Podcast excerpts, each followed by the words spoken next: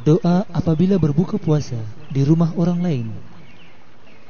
Aftara 'indakum as-sa'imun wa akala ta'amakum al-abrar wa sallat 'alaykum al-mala'ikah. Telah berbuka orang-orang yang berpuasa di rumahmu dan orang-orang yang baik memakan makananmu serta malaikat mendoakan agar kamu sekalian mendapat rahmat. Diriwayatkan oleh Imam Abu Daud An-Nasa'i dalam Amalul Yawm wal Lailah, Ibn Sunni dalam Amalul Yawm wal Lailah. Ahmad Doa ini boleh juga dibaca ketika kita selesai makan di rumah orang lain